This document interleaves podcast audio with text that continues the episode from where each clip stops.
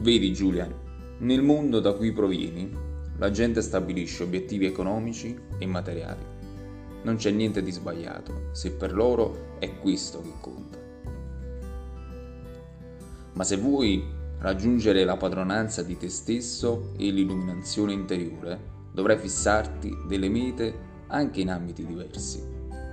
Forse ti sorprenderà sapere che io mi sono proposto di raggiungere la pace mentale di riempire ogni mio giorno di energia e regalare amore a chi mi circonda.